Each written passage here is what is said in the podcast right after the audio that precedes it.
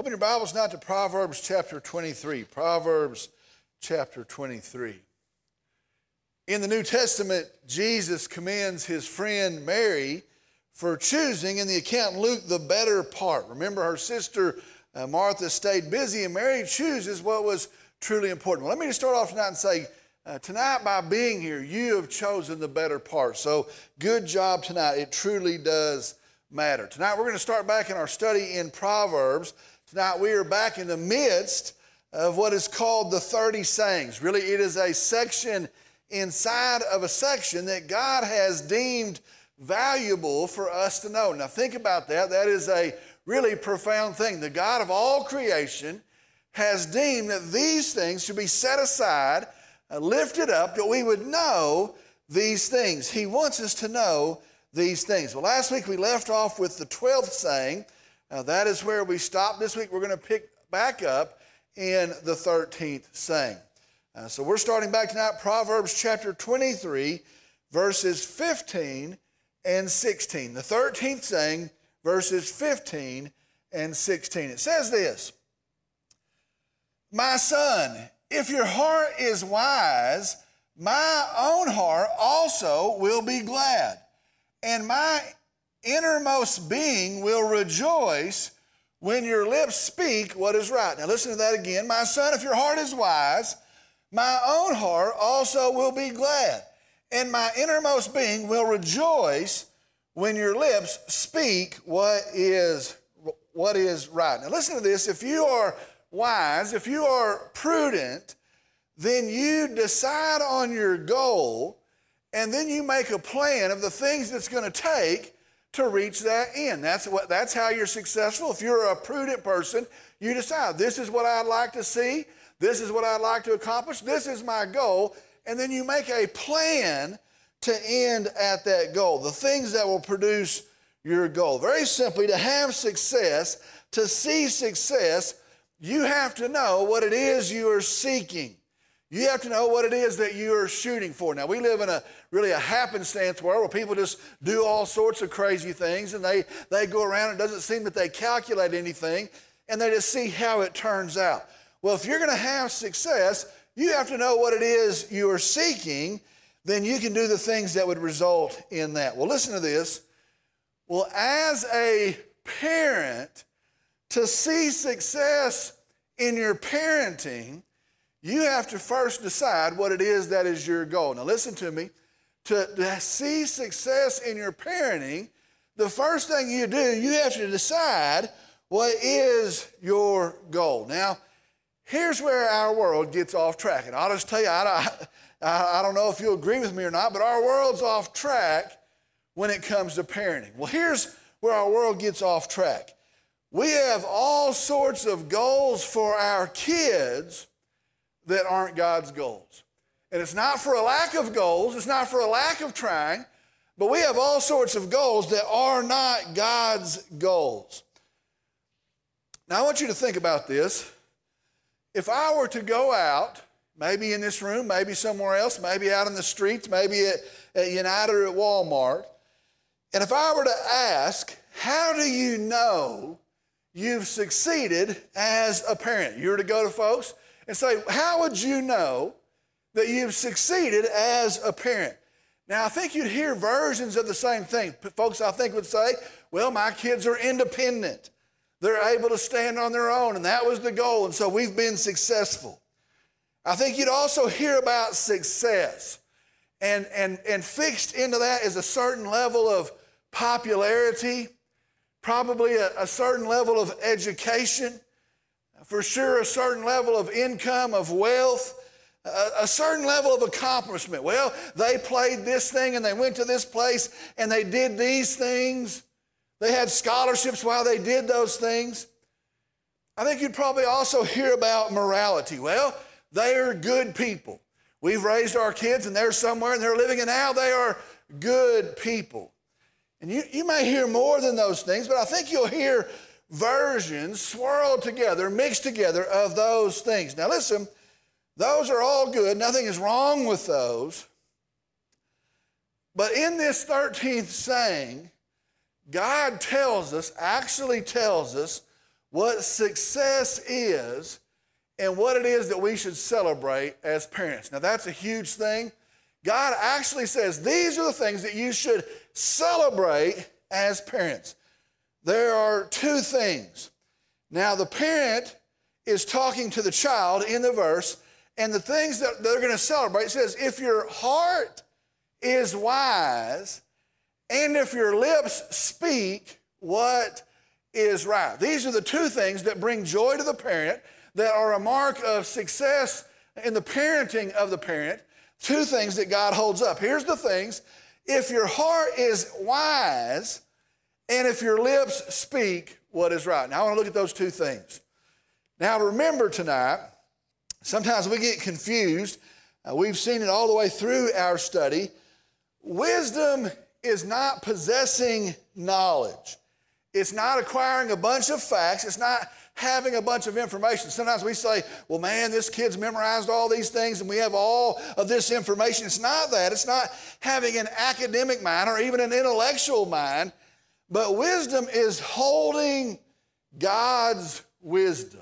That's what we've seen in our study. It is possessing godly wisdom. And so, one of the two goals is to produce kids that their hearts operate with or their hearts operate according to godly wisdom.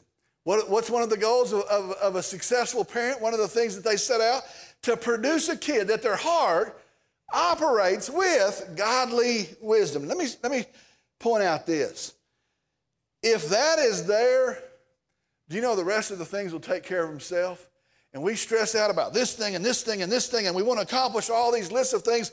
Do you know if you have a kid that their heart operates according to godly wisdom, the rest of those things will take care of themselves? The second goal is that their mouths will speak what is right. That their mouths will speak what is right. That their mouths would speak truth. Now let's follow with me. What is right?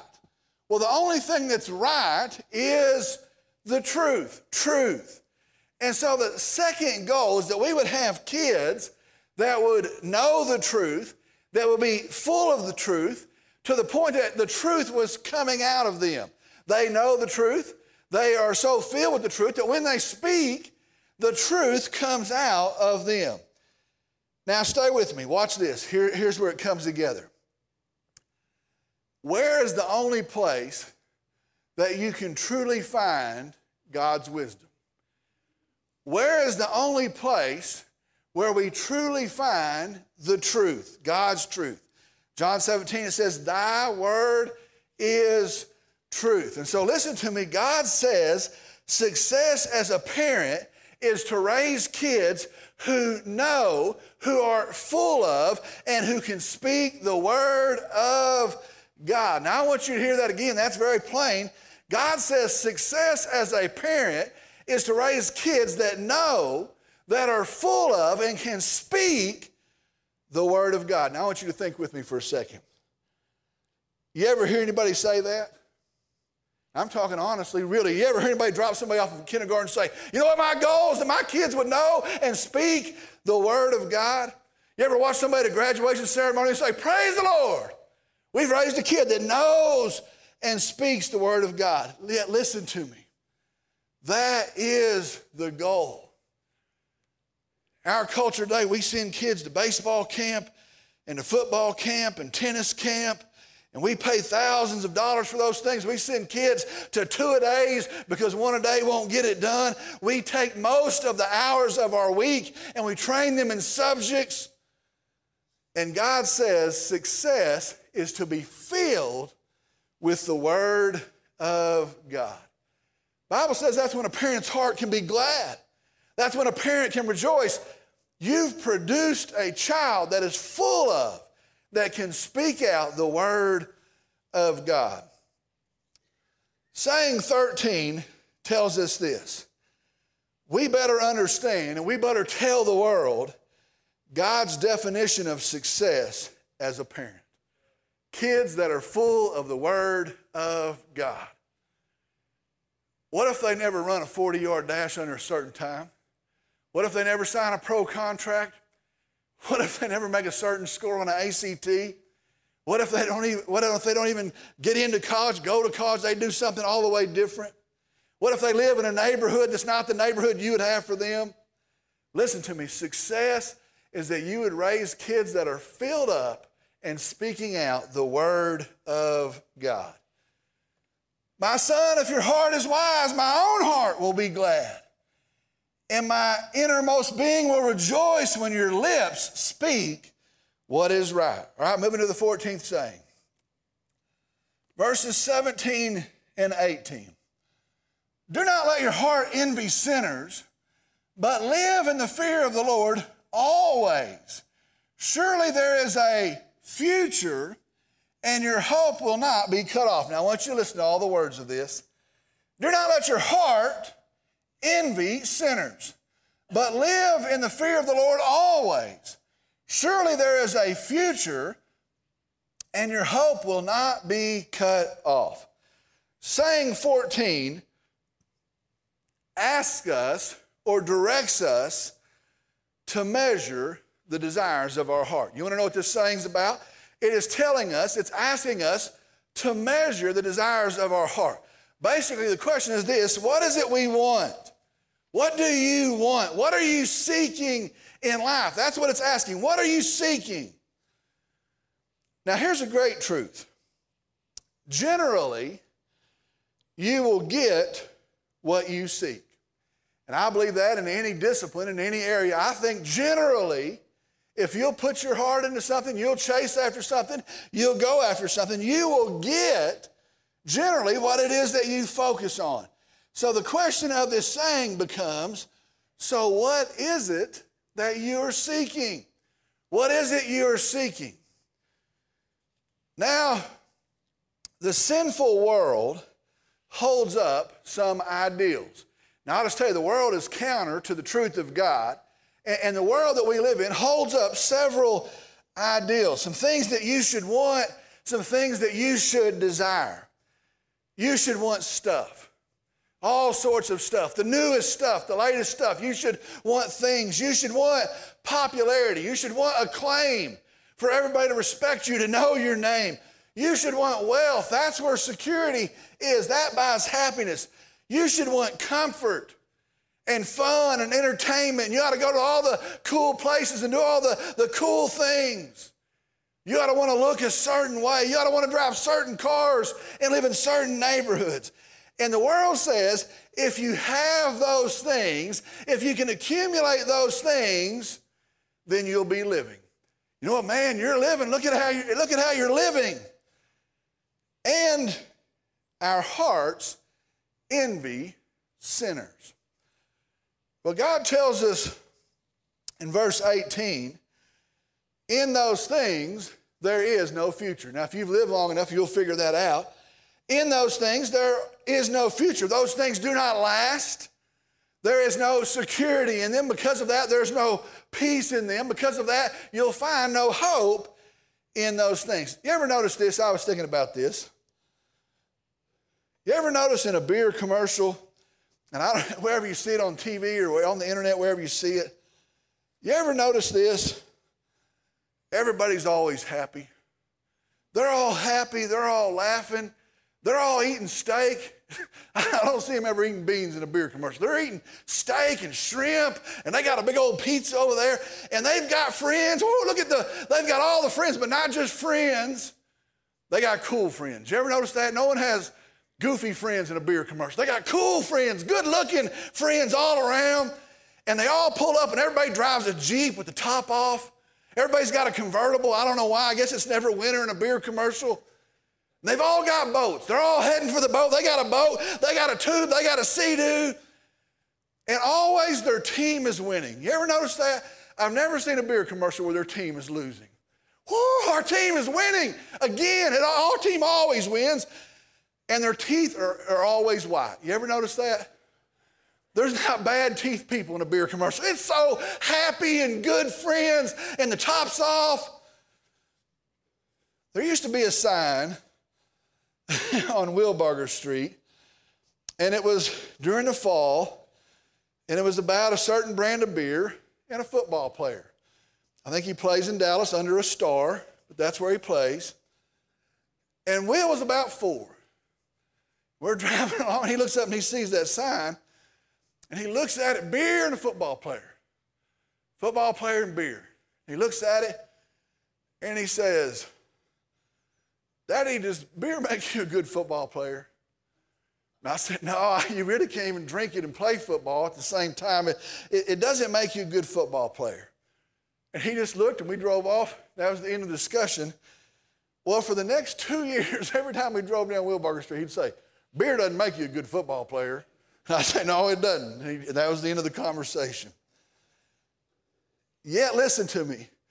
The world's view of life seems so great that that's where we invest.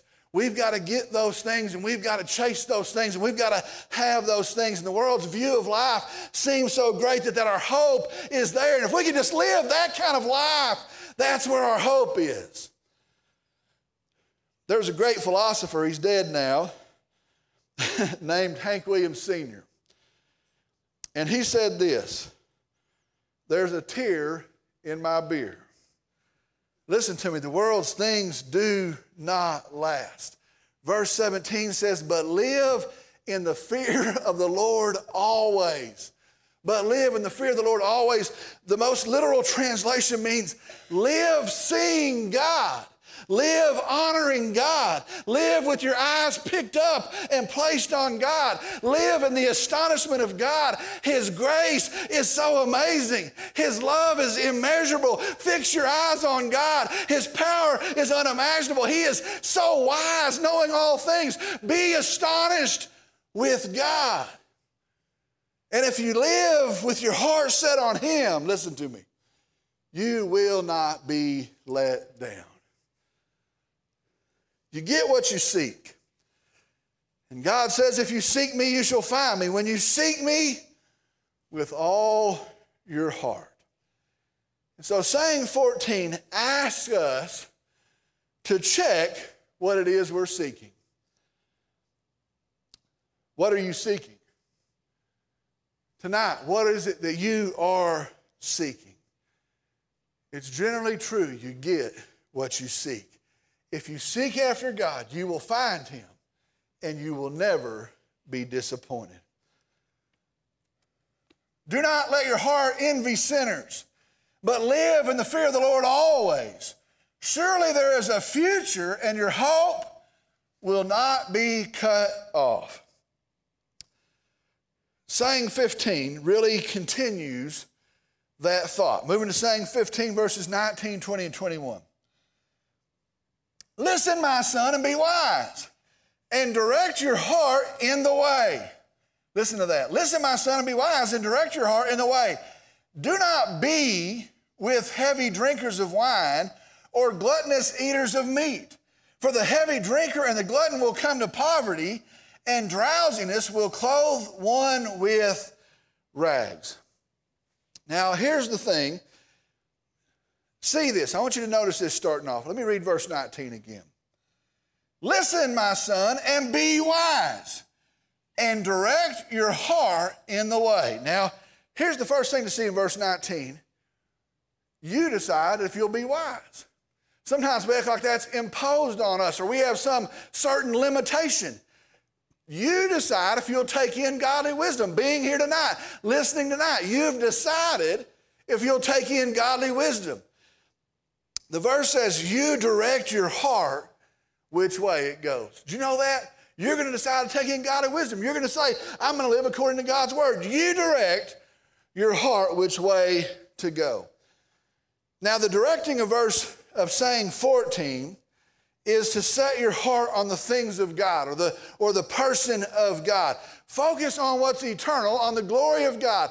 That's the carry away from saying 14. Then the directing of saying 15 is this so associate with people that do the same. And those two things are, back to back, tied together. The first one is this put your eyes on God. Verse that saying 15 is, and then associate with people that do the same thing. Let me tell you this. One of the false things about people that we like to think and we like to put out there as that we are individuals, that we do not need others, that we are independent, that we stand alone, that we think for ourselves. Now, I, I believe this. I think if we went around the room t- tonight to the adults, I think everybody said, I'm an individual. I can stand on my own two feet. I'm not swayed by others. I think for myself. I'm an individual. I think all of us would say that. We like that image. Here's the deal it's not the truth. The truth is, really, we are pack driven. And as people, really, honestly, we are heavily peer driven. You ever see the video? It goes around of it's an experiment they run, and this guy gets on an elevator and he faces the wrong way. He gets on the elevator, he pushes the button, and then he faces to the back of the elevator. And then there's a camera there, and they video the other people that come on the elevator. Here's what they do they get on, they look at that guy, he's weird. They look at the door they came in, they look at the set of buttons, and then for the most part, they all face with him to the back of the elevator. And the elevator's going this way, the door's behind them, and for some crazy reason, I guess this guy knows something. I don't want to miss out on what, what he's going to see, and they face the wrong way. There's another video that goes around and it's these folks, the same idea. They go into a crowd. Try this when, you, when you're in a crowd tomorrow. They walk into a crowd and they just start looking up. And, and, and, it shows the people around them, they start looking around, but then they start looking up. Some of them back up from what it is they're looking up at. We are pack driven. Well, the Bible tells us of two famous people in Scripture. And I thought about this. These, these two guys, these two folks, they are famous in Scripture. They've been talked about a lot. So Bible tells us of these two famous people in Scripture, the heavy drinker of wine and the gluttonous eater of meat. Now, what's the deal with those two people? What's the issue with those two people? I want you to see this about those two folks. They are now focused. They are self focused. For them, it's about consuming now. It's about indulging now. It's about satisfying themselves now, their fleshly desires, what would please them. It's about doing those things now. Notice neither of those things have an eternal weight. Neither one of those things are going to matter in eternity, but they're consumed with them. I want, I want to satisfy myself now. It's the idea to eat, drink, and be merry. Indulge right now. Live for yourself. Bible says they're not going to end well. Bible shows that they will come to ruin. Now, I want you to see this, however. However, be sure of this. The saying isn't so much about them. Sometimes we like to say, oh, yeah, those two guys. The saying isn't so much about them as it is about us. Notice the command of the saying is this do not be with them. The command is for us do not associate with them. Get this tonight.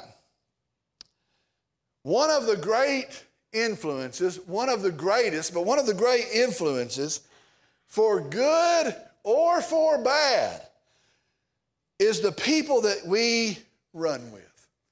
And that's the truth. For good or for bad, one of the great influences, it's the people we run with. Hear this tonight. Think about this tonight for all ages, for all levels of maturity. Well, I, I think I've gotten past that. For all people, we ought to be close to people that mirror this. I'm about to read something. That look like this, that love these things. These are the folks we ought to be close to, folks that mirror this. Philippians chapter 4. Finally, brethren, whatever is true. We ought to be with truth lovers. Whatever is honorable, whatever is right, whatever is pure, whatever is lovely, whatever is of good repute, good reputation. If there is excellent and if anything worthy of praise, dwell on these things. We ought to associate with people that love these things, that crave and walk in these things. Again, the call tonight is this choose wisely who you're close to. Choose wisely who you're close to. We're going to stop there tonight. I'm going to ask if you'll stand. I'm going to lead us in a word of prayer.